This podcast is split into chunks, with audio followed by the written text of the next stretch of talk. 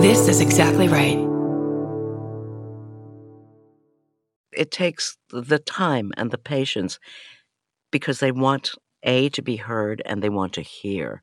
And this is why spoken word is so important. Um, and has been for millennia, and that's not going away. There's good, there's bad. It doesn't really matter. Storytelling, that connection, um, works brilliantly at any age.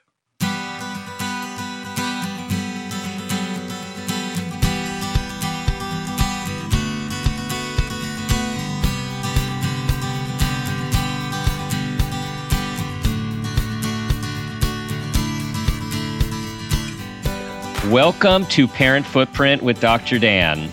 This show is about making the world a more loving, accepting, and compassionate place, one parent, one person, and one child at a time. The key to raising healthy and engaged kids is for parents to seek the same in their own lives while striving to be the best versions of themselves each day. No matter who you are or where you came from, with increased awareness, you can be purposeful about leaving a healthy footprint for your children, your family, and all those you care about while living your own life to the fullest. Today's show is Audiobook Break with Winnie the Pooh and Barbara Rosenblat. London born, New York City bred, Barbara is a creative artist who carries performance credits from the US to the UK, from Broadway to London's West End, and from network television to Netflix and beyond. A legend in audiobooks for her extraordinary range and award winning performances, having recorded over 500 audiobooks, Barbara has been described as having a gift that, quote, is to audiobooks what Meryl Streep is to film.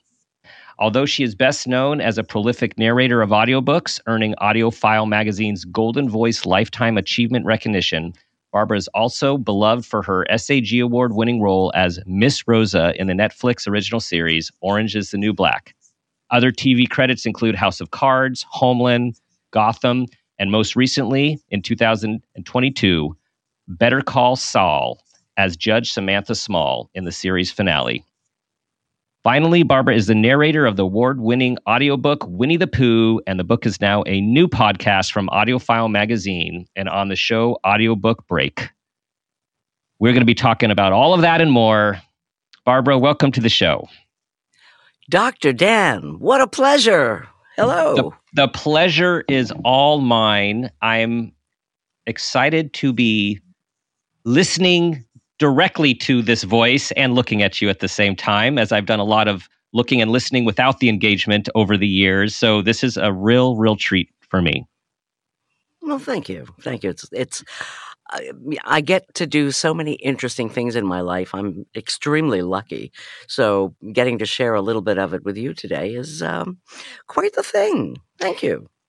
So, I would like us to start with your path, your creative path, and what led you to performance of all types and and did you know this is where you were going when it was all happening? I think my mother felt I was her greatest production, so I came out swinging. Mm-hmm. Uh, but of course, the path toward creativity is always riddled with stones. Mm. But you know, when you have a passion of some sort uh, that starts to emerge early, um, nothing gets in the way, even though you're probably not mature enough to enjoy it or do something with it at an early age. Did you come from a creative family? Uh, yes, I did actually. Uh, in a way, uh, I have a um, a, a great uncle who was a chazan, which uh, is Hebrew for cantor, and and he was in the first talkie, the jazz singer. Wow. With uh, uh, the star of the jazz singer, that was that Uh, Neil was- Diamond. No, the original, 1927. I, I'm going. I'm sorry. I'm going with my jazz singer. Yeah, Al Jolson. Al Jolson. of course, Al torn. Jolson. Yes. He's torn between uh, deciding whether to become a cantor, um, like that his father wants him to be, and going into show business. Um, and he goes to the synagogue to watch um, to watch the cantor sing. Uh, and that's Yossele Rosenblatt. Wow. Uh, so we're kind of proud of that, actually. And I went to Hebrew school when I first came to this country. My brother and I were sent to a yeshiva for the first eight years of our lives. hmm Um, and I was in the choir all those years, singing all kinds of great Hebrew songs. And, but I would also try desperately to lead the prayers in the morning in Mm. Hebrew because I was such a darn show off. Uh, it was an opportunity to sing, uh, even if it was cantorials. The young cantor emerges. Correct. And the word for chazan for a girl is chazana. And I would always get little notes from my teachers and my rabbis to send home to mom saying, Bracha, which is my Hebrew name, Bracha was delightful this morning in her in the prayers as chazana. And I thought, oh, showbiz. Oh yes. Oh Mm. yes. and of course I was seven. Yes, yes. So you were uh, you were taking a lead role early on. It it it just it just naturally came to you, or uh, you sought it in both directions. I'm guessing. My father and my mother, uh, who met post war in Europe, um, they both were wonderfully expressive people. My mother sang to the troops in the British Army. Mm, My dad sang opera, played the cello. He was a dentist.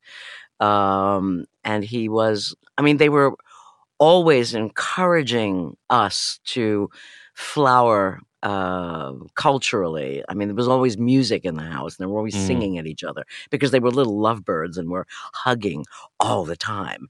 And that's a wonderful example to to show your kids, you know, mhm. just how huggy you are. Yeah. Yeah. So you had encouragement. You had a lot of creative performance, not only encouragement, but it was part of the family culture, it seems. It was. We were also unbelievably silly.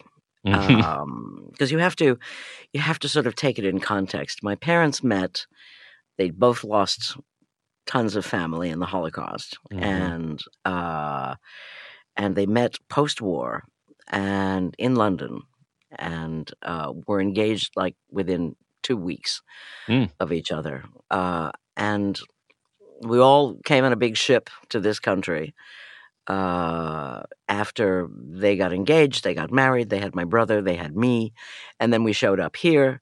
Um, and they, they needed to recreate a full family life, family existence. So that love that they had for each other, that just poured over both of us. And it got to the point where on a Sunday, um, the New York Times, which we always read cover to cover um, in the living room, my mother would make this huge brunch. You know, out come the bagels and the smoked salmon and the whitefish and The kugel. tea and and the kugel, the, all of that good stuff. And um, and we'd sit around the living room uh, with the paper all over the place. And my brother's cutting out pictures of rockets, and I'm trying to find the Ninas in the uh, in the Hirschfeld uh, caricatures in the theater section, and my dad's reading the news, and my mother's making more tea. Um, and something would all of a sudden, I don't know, set somebody off as humorous. hmm And then somebody else would start laughing, and then I would. and all of a sudden, we were a mountain of hysterics for about half an hour, having forgotten what the heck it was that was so funny. And we would be this massive, damp, Jewish, you know, cluster hmm of hysterical people. Mm. And that's how I grew up. I grew up in a household like that, full of emotion, full of music, full of chat. That's wonderful. And, um, you know, I think about all the loss and the trauma that your parents went through from the Holocaust. And I know from the research and um, tribal cultures, um, singing and dance is one of the most healing activities um, when people are coming back from war and have tremendous loss. And not that necessarily that was a intentional thing from your parents, but um, it seems, along with their love for one another, seems to have some healing properties. Absolutely. Of course it did. Because I think the point was to keep going, Mm-hmm. to keep moving with whatever you have, build on it. Mm-hmm. And because there was so much loss at the end of that war and so many new beginnings, they had to take whatever there was, uh, like the few seeds that somebody threw them. You know, like a tree grows in Brooklyn, uh, you'll you'll you'll find a crack in the ground and you'll toss those few seeds in and you will water it faithfully, and at some point, it will grow. That's what we had. Mm. You know. And my Mhm. parents worked so hard for both of us, uh, my brother and I, to um, to become independent people without the the horrifying needs that our forebears endured. Mhm. And so you uh, you you go from London to New York, and then Mhm. you go at some point you go back to London to say, you know what, I've got dual citizenship here. I'm gonna I'm gonna check this out. I'm gonna make a go at this. Well, yeah, I, I did. I was invited to a wedding, not mine, but I lived in hope, and uh, I'd already done summer stock and uh, a little dinner theater, non-union, and I taught for ten minutes until I got bored of education. hmm and uh, decided let me go to this wedding. And i went to the wedding and here i am in london. And i thought yeah i could work here if i wanted to. Um, and at that point um, i was visiting israel for the first time. I have a lot of family in france and i was visiting them too. And i went back to london and thought you know what? Let me give this a shot. I looked for a little job um, on Lower Regent Street in the West End and um, took my return ticket, went back to mom and said, You know, I think I left home. Um, not sure, but I think I did because I'm going back to London. Um, and I had this little job. And then I got cast in a tour of Godspell. Hmm. Um, remember that musical? Yes. and uh, and it was this it was for the second national tour uh, and i thought this is the way to get my union card my british actors equity card. The first union i ever joined i was very lucky in that i from the job the little job that i had i called up the fellow at equity and i said hi i'm american but i'm english and i'm a dual national and i want to pursue some theater here can you help me figure out a way to get into the union? Because there's only one union in, in England and it covers everything film, theater, audiobooks, the lot. Um, and he said, Well, we can probably get you in via the variety end. I said, Variety? Oh, you mean like music hall and panto and that kind of thing? He said, Yeah. He said, If you get a job like out of town, um, and it makes its way to the West End, it'll be a union job, and then you'll get a full ride when you get to uh, the West End. And I thought, oh, okay. And I auditioned for Godspell, got it. We toured around the regions for six months. Boy, that was an eye opener. And um, and then got back to the West End for a limited run for three months. And booyah, I was in the Union with a full ride. There Amazing. you go. There you go. And and then the transition to voice only. How did w- did you ever see yourself going in that on that path? I have always enjoyed the spoken word. To me, being well spoken seemed the most important aspect of someone's initial presentation. So, for example, in third grade, in Mrs. Askew's class in at yeshiva, when I'm uh, nine, um, I sat there. She was social studies. I sat there, and she would call on various people to lift up those really heavy textbooks on social studies when I was a kid. Remember those? hmm and, and they had big illustrations in them and whatever. And she said, Barbara, get up and read about Douglas fir trees. Okay. So I turned to the page and I got up and I started reading this really dry material about Douglas fir trees. And it was about, I would say, I would say two minutes worth of reading, which is a long time if you think about it. Mhm. And by the time I picked my eyes up from the book, everybody was staring at me. And it was, you could hear a pin drop in. I was nine. you were performing. You were performing I was nine. and thus I discovered show business. Wow. Wow. Yes, a natural. Um, well, your voice. eh, Well, there's this voice that um, we many of us know, and then there are all of the other voices, intonations, and accents through all of these books. And you know, you so I, I wrote down this quote that I heard you say in an interview that was just beautiful. Um, you said, like a concert pianist, I don't compose the music, I interpret it. What is that process like for you? I am a creative channeler, so to speak. So, uh, as whenever I've done master classes about audiobook work and how to record and, and such over the years, I mean, I've done, I don't do it very much anymore, but when I have, uh, and I take no prisoners, I'll tell you that for nothing. um, I would say to them, you know, it seems like lonely work, but it isn't, you know, because the author is always there with you.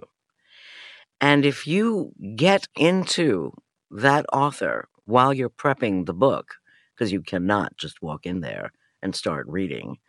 Some folk think they do, but you can't. Mhm. Um, then you're not alone if you understand the path of the author. What you then do is you bring those audio skills to the written word to essentially lift it off the page. Mhm. Well, and all of Elizabeth Peters' books that you narrated, um, you became close friends, from what I hear. And she, so she truly was with you the more and more you worked together and the words that you read. I was doing a, a Broadway show when I started her series. Um, and Elizabeth Peters wrote this magnificent series that involved a young um, woman in England in the latter part of the 19th century, uh, Amelia Peabody. And she's looking after her dad. She uh, is not married, but she has this love of Egyptology and archaeology uh, and a sense of mystery. I mean, she's a fabulous woman, but she's, you know, looking after Pop. And when Pop dies, he leaves her an awful lot of money. And now she's able to follow her bliss and go off to Egypt on these wonderful adventures.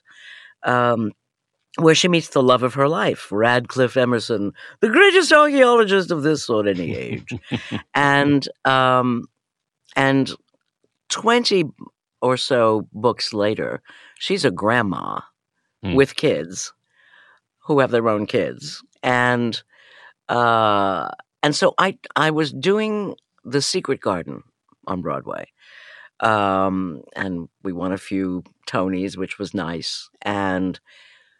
Elizabeth Peters was always afraid to listen to any audiobook rendition of anything because it was just not the kind of thing she did, you know. Mhm. And one of her author buddies said, "Yes, yes, but it's Barbara Rosenblat. You should, you know, listen. She's recorded your, the first two books. You should listen." And uh, um, so she listens to the book, and now she wants to meet me. So um, she sent me this wonderful letter, um, having been coerced into listening. Uh, and she brought two of her editors with me backstage on a Saturday afternoon after a matinee.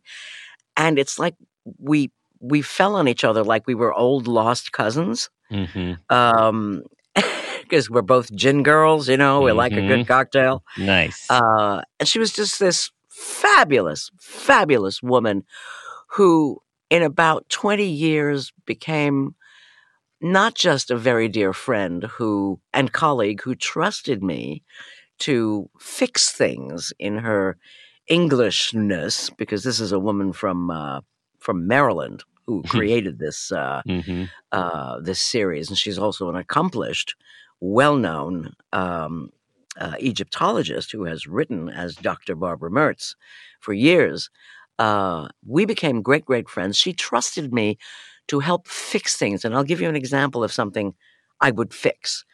She would say in a passage, um, the husband, um, uh, Radcliffe Emerson, would say, Amelia, Amelia, we've 24 minutes to get to Luxor and make it to the railroad station for our trip.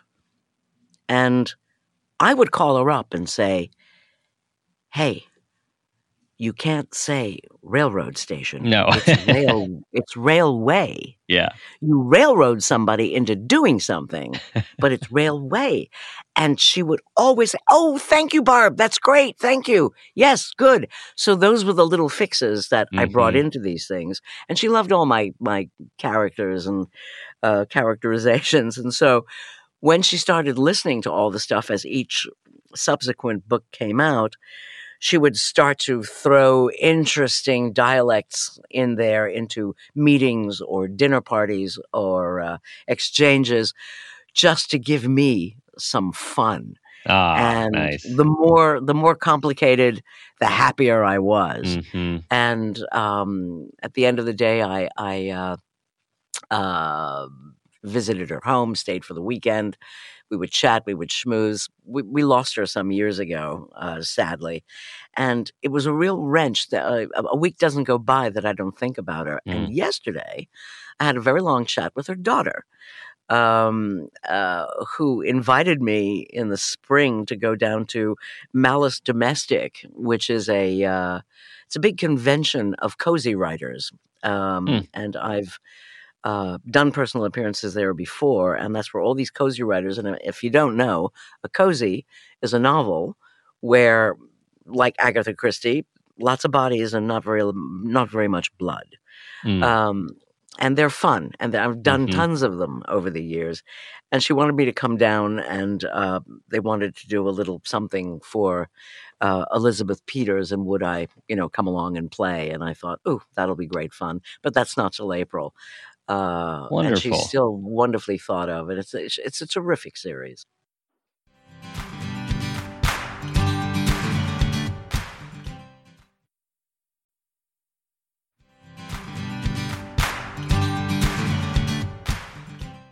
Winnie the Pooh.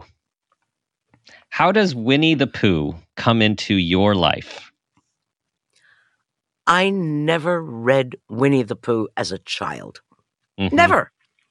I was um, I was exposed to it only in its Disney incarnation Mhm. um, with the red jacketed bear. Um, in fact, I just came back from Disney World with a bunch of friends uh, last month. We had the most wonderful time, and then we went down to uh, um, the Magic Kingdom, and I, uh, of course, did the Winnie the Pooh ride. And You have to. guests You have to do that. Yes. Oh, absolutely. Gave me, uh, uh, uh, got for me a Pooh Bear, which I now proudly display next to the audiobook. How did I get to Winnie the Pooh? Well, there is a Canadian company called um, Voices in the Wind, and uh, David Farquhar is the uh, owner producer, and I've done various productions with him uh, under the direction of a spectacular audio uh, director, George Czar. Um, and we've done The Secret Garden, that was last year, and we've done Sleeping Beauty and some original materials. And they came to me with Winnie the Pooh and said, Would you like to record Winnie the Pooh? And I thought, Winnie the Pooh, wow, I'm not familiar with Winnie the Pooh. hmm I know he eats honey. Um, and that was it. Uh, because as you grow up, you start hearing about the the Tao of Pooh, and I Yes, think, the Tao of Pooh. Yes. uh, but I didn't know what that was, and it wasn't important Mhm. to me. And I thought, well, I'm going to be recording this, so it's important to me now. Mhm. Um, and I started to read it uh, and I didn't quite understand the zen of this thing. Um, and George, George Czar, who is a magnificent collaborator in all things audio, he said, We're just going to work this slowly. And I wanted my, my principal goal in the recording was to keep it placed firmly between the two world wars. Mm-hmm. Um, because A. A. Milne um, wrote this for his child. Mm-hmm. Um this was a very interesting time in in Great Britain, uh, and that gentle storytelling uh, and the empowerment of your own child uh, through a book, which I think is the Zen Mm-hmm. of Winnie the Pooh, um, is what makes it so special. And it's where I wanted to keep the recording so that as these little pearls of wisdom and humor um, and comfort start to uh, make themselves known, uh, you are encouraged to keep reading and keep those stories close to your heart. Mm. The Zen, well, the the the Tao of Pooh, of course, is another um, a, a work pl- pl- played off of Pooh and his wisdom. What have you come to understand as you now have lived and created these characters through your voice? What what is the Zen of Pooh to you at this point? I noticed that the entire book is a father engaging with his child. But he allows the child, Christopher Robin, to inform how A.A. Milne moves through his storytelling. So that when Christopher Robin suggests something, I mean, did I have that balloon? Was I stuck in the hole in this? You know, he said, well, perhaps. What do you think? Mm-hmm. And so Mhm. he's engaging the child and empowering the child to make a story that where the child finds the logic that perhaps the dad isn't up to yet. And when the dad hears it, thinks, oh, yes, of course. Of course it has a happy ending. Mhm. And you helped me reach that happy ending. And I thought that was the best aspect of the writing, that basically it was allowing a child who might be frightened at the prospect of one of the incidents that happen um, in Winnie the Pooh, and yet he is comforted by his dad's urging to move the story forward and then giving him uh, the okay Mhm. that this can happen next, and therefore, no, you won't be frightened. You'll be empowered. Mhm. And I I, have love that. that's wonderful it's beautiful and i i have read uh, you know there's many ideas about how this book came to be but one of the primary ones is that um, he was recovering and processing his own trauma from the war and wanting to not only work that through but empower his son as you were saying to not be afraid and to be resilient and um, to have you know a, a, a wonderful creative life with possibility Right, because when you when you see at the beginning, he's talking about dragging his bear behind him, bump, bump, bump, all the way down the stairs. So this inanimate object, um, I think it, it felt almost as though Christopher Robin was giving Dad permission to actualize Winnie uh, Mhm. because they were so close and um, anthropomorphize. Is that the word? Mhm, Um, mhm, it's okay because he never lets go of that bear. That bear mhm, is always with him. Um, and so there, there, the root is stuck in the ground. mhm, And there's the anchor for dad to widen that world and invite um, his son to expand his own universe, but with characters that he's already familiar with and comfortable with and takes some kind of succor from. Mm-hmm. Um, Mhm. And if you go to the New York Public Library, those very those very toys, Kanga, Roo, Winnie, um, Eeyore, they're all on display for the world to see.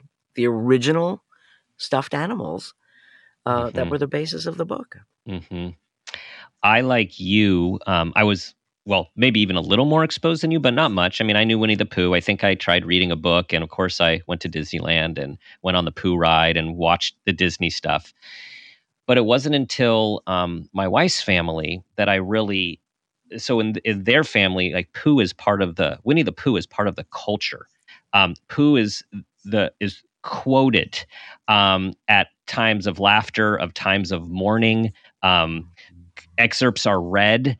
Um, there's laughter, and I started to see it from this other vantage point through her family, and of course with our kids about how these characters come to life in such a um, well in such a real way and representation of so many different aspects of being human. You know where we have Eeyore, who's always in the dumps, and then you got we got Kanga and Roo, and we have Owl, and of course Tigger, who's going to knock you over and kiss your face and not read any body signals, uh, social signals. What what do you have a favorite? Oh, you betcha. And he turned up last night. He did. Well, I was invited to a trivia night the, that's very big in New York City, and there uh, there's a a bar on the Lower East Side that a friend of mine owns, and he texts me and says, "Oh, we're doing trivia Tuesday night. Want to come?" And so I did, uh, and it's like a three part trivia, which is great for the brain. With a martini, I'm imagining. Oh, well, actually, in that case, it was a um, bourbon Manhattan, which I rather enjoy.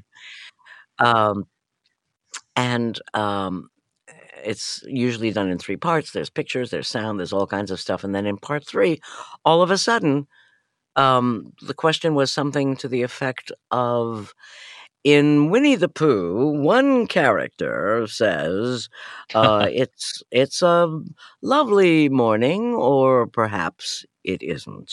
Mhm. something like that. What character is that? And of course, it's Eeyore. Of course And- it is. He's my favorite because I decided to turn him into into just a an, a Cornish uh, ne'er do well Hmm. uh, who's always complaining about this, that, and the other. Um, and Cornish is a is a favorite dialect to do. I'm I'm a I'm a bit of a dialectician by trade. Hmm. Um, so whenever I get an opportunity to to use one, it's exciting for me. Um, and I thought because I know Cornwall and I've been down there, it's on the south coast of England, uh, where the clotted cream and the pasties come from. Hoo-har, hey ho. Um, it it it just fit, you know. I didn't have to see a picture of him, but there he was, loping along with his head always down, and I thought, Yep. oh yeah, let's. All right, give give us a little Eeyore. Give give us a little uh, with that uh, accent. Let's see. Uh, oh, here we go. Eeyore's tail is um, stuck in the water, There's always something Um, going on with that tail. and he's getting very chilly.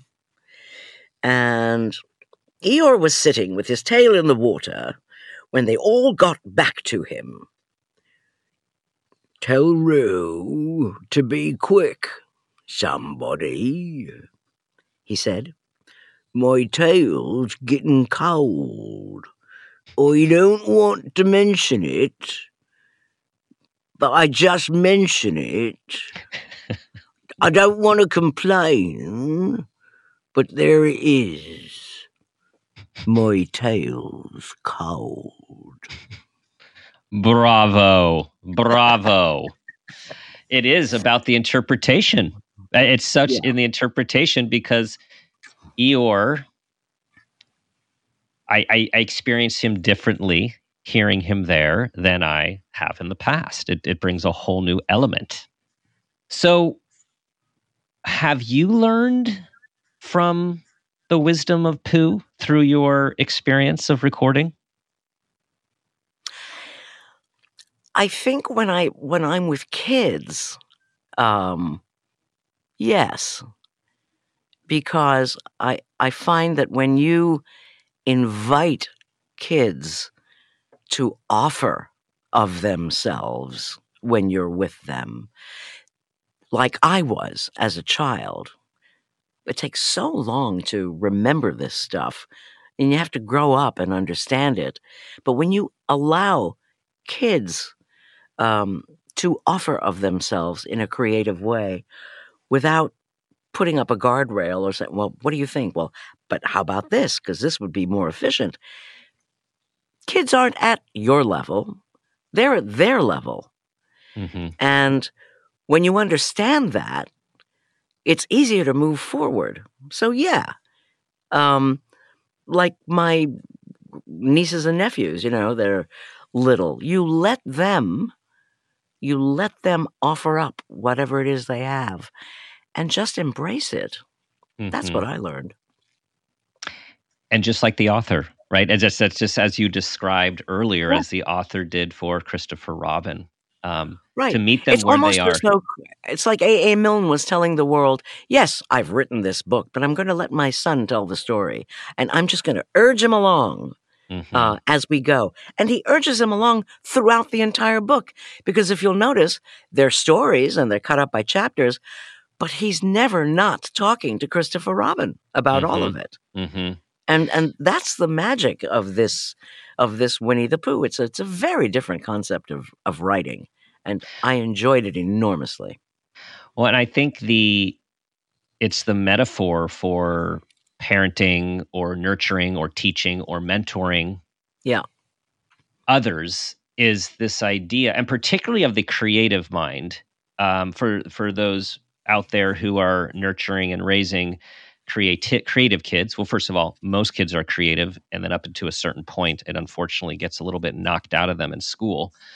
Um, when you have that creative spirit it goes in a lot of different directions. It's can be quite messy literally and figuratively. And it often is highly divergent and maybe not even reality based for those people who think in more rational terms. And yet the challenge is is to guide and allow your child or your student to evolve with you guiding them without necessarily knowing where the outcome is going to leave Or not allowing a possible outcome that is in your head mm-hmm.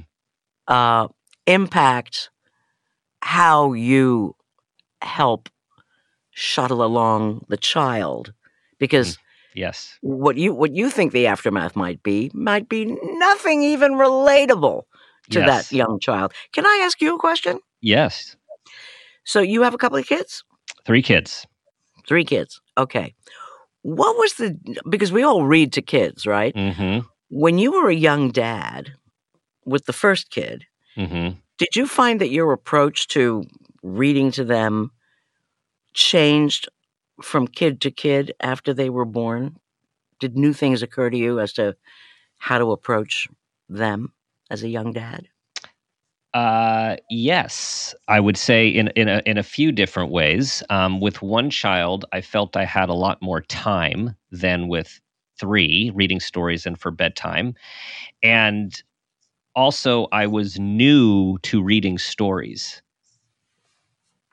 As the stories mounted, and we were a big story reading, um, it's a ritual in our family. As the stories mounted, and I became more familiar with the ones that I had read, and also more excited to read new stories, I definitely recall getting more involved in the stories, and in many cases, being just as excited or more excited at times to read the next book or the next chapter to my kids. Well, what what do you think was more important to them? the sound of your voice, the actual thing you were reading, or just the time you took with them? Mm, I would, um, in hindsight, the last. The time was probably the most precious. If I had to choose one, Because at the end of the day, it doesn't really matter. It doesn't really matter. Good answer, Dr. Dan. Thank Um, you, Barbara. It takes it takes the time and the patience because they want a to be heard and they want to hear. And this is why spoken word is so important. Mhm, mhm. um, and has Mhm. been for millennia, and that's not going away. There's good, there's bad. It doesn't really matter. Storytelling, that connection, um, Mhm. works brilliantly at any age. And the power of listening which you are getting at right so there's so say a little bit about you know there's there's there's talking and then there's listening what is your take on each of those Listening and hearing are very different things. mm-hmm. Um, my hearing, which is now helped by science, um, uh, I have spent my life learning how to listen. Uh, and it's taken me a long time to get out of my own way, just shut up and listen, Rosenblat, with one T, by the way. one t people Um, yeah. Well, I come from poor immigrant stock. We could only afford the one. Um, but learning how to listen, really, really listen, um, allows you at least to formulate more intelligent responses to most of the world out there. And it's funny, even at the bank, um, or or a hospital setting. I'll give you an example. I was at, I was at, um, I think I was going going to get my mammogram, as one should do every year. yes Uh, I went for my mammogram, and I get to the ground floor, and I'm just about to go to the radiology department. Um, thankfully, everything's fine. Just in case you guys wondered. Good. thank you Um, and somebody came out of the um, environmental office, which means you know the cleaning staff, and uh, and it was a tall, handsome fellow with his you know hospital cleaning staff garb on, and he watched someone cross his path, someone obviously that he knew, uh, and said, uh, "Ah, did you hear that?" And she went, "What? Did you hear that squeak on the floor?" She went, Yeah. She said, That shows you it's clean. That's a clean floor. That is a clean floor.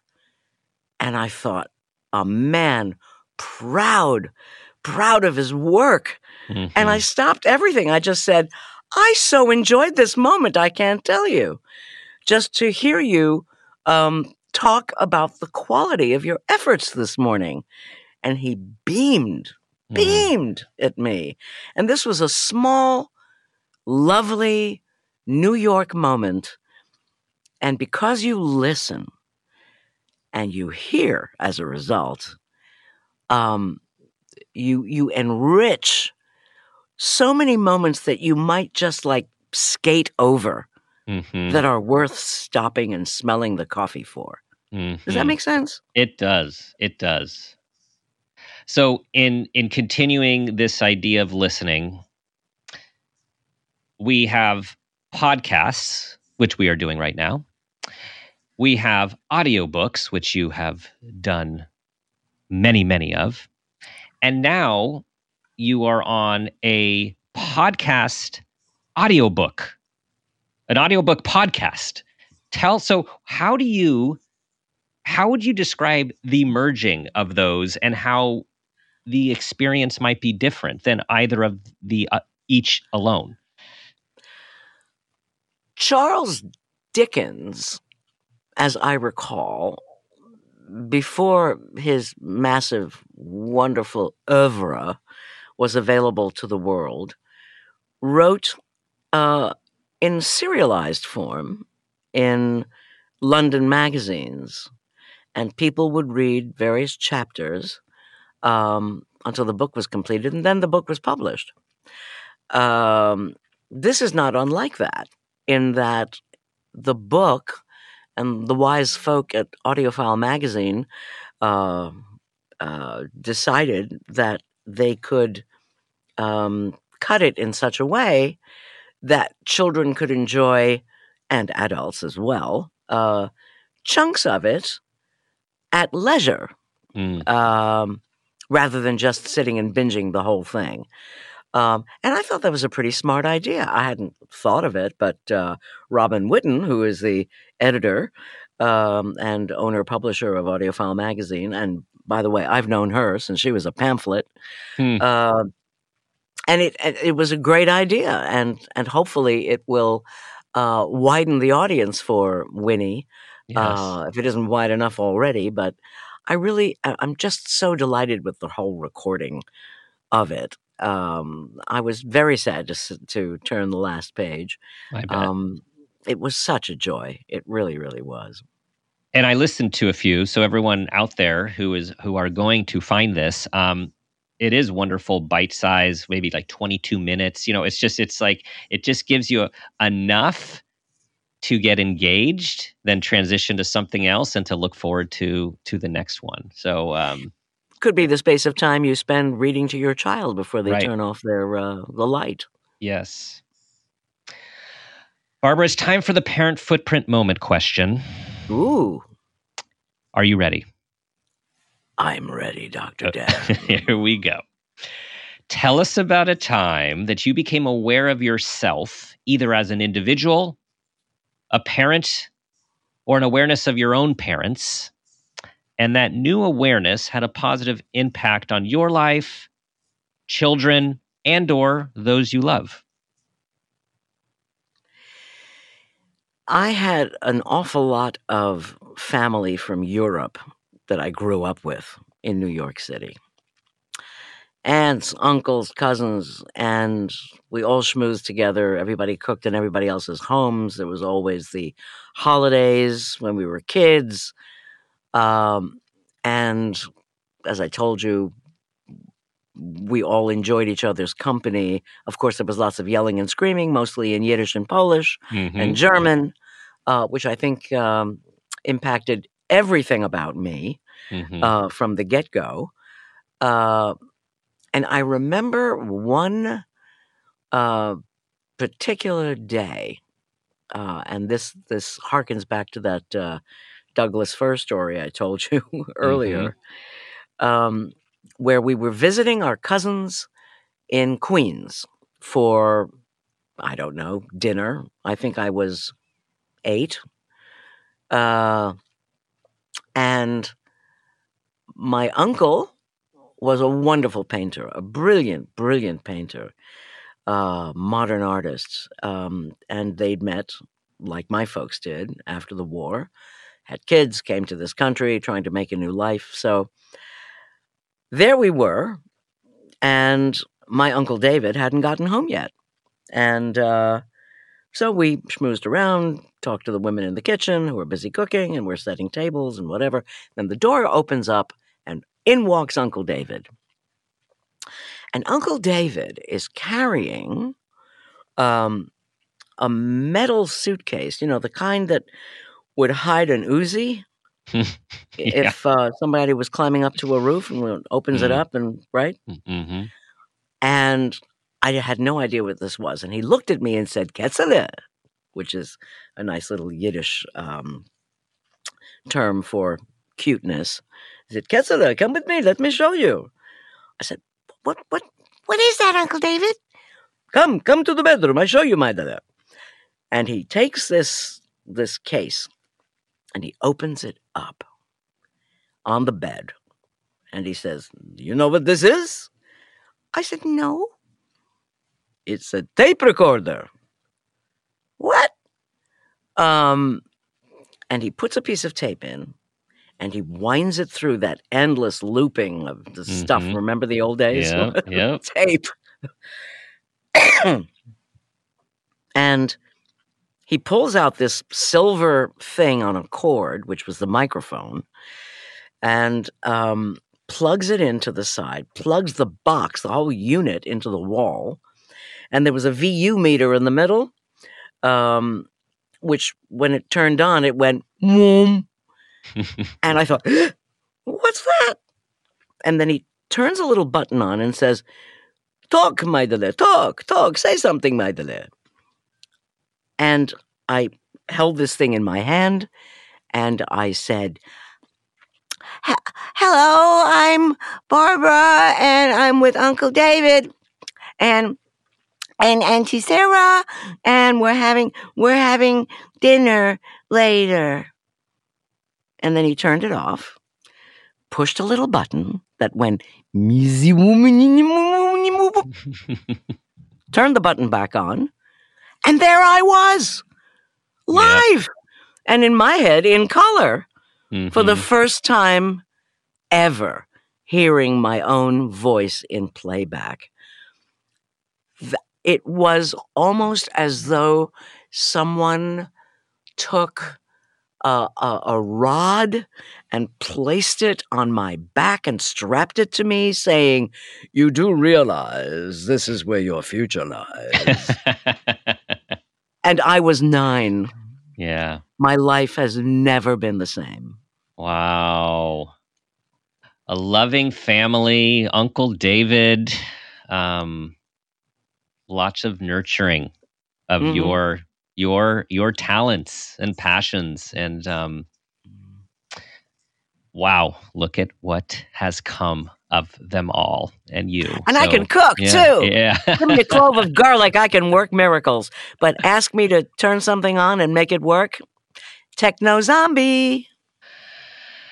Barbara, thank you for joining me and us today. And uh, as I said, to be able to um, to interact with you and um, your beautiful voice and voices is has just been uh, really special. Uh, so thank you for sharing your your wisdom and your Pooh wisdom with us today.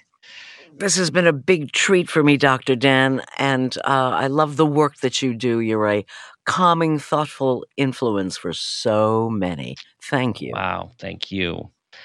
Tell everyone where they can find the audio the this audiobook of Pooh and also all of your works. Uh, well, if you Google uh, Barbara Rosenblat, you can find a heck of a lot of my, uh, what is it? It's well over 600 titles now. Oh, I said the 500, 600. Gee, Wow. Well, it's more than that probably by now, but uh, I've I've recorded a ton in every different genre. You can go to Amazon, you can go to you can go to Barnes and Noble, recordedbooks.com. I also have a website, barbararosenblat.com, where you can come say hi. Um, and on Twitter and and the, the usual socials. But Audiobook Break, I think, is available through Amazon and through AudioFile Magazine. And if you just put it into your search, you sh- it should come right up. And wherever you find podcasts, Yes, wherever they are. like yours. Yes. They're near each other, I'm guessing, in space somewhere. Thank you, thank you, thank you. This was so fun. And uh, for those of you listening, you have some Winnie the Pooh to listen to in many different dialects and characters. And you will now, now have the behind the scenes with Barbara, and you can picture each of those characters in a whole new and affirming way. Thank you all for listening. Thank you for being a part of our community. Thank you for your five star reviews. Please share this episode with everyone you think will benefit. Do your best to be that person you want your child to become. And ask yourself the guiding question I ask myself each day What footprint do you want to leave?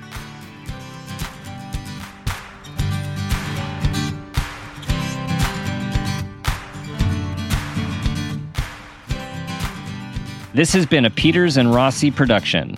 Parent Footprint with Dr. Dan is produced by Laura Rossi. Our engineer is Phil Rossi. Theme music is Strummer Man, composed and performed by Pro Tunes. Artwork is by Garrett Ross. Follow us on Instagram and Facebook at Parent Footprint Podcast and on Twitter at Dr. Dan Peters. For more information, go to exactlyrightmedia.com.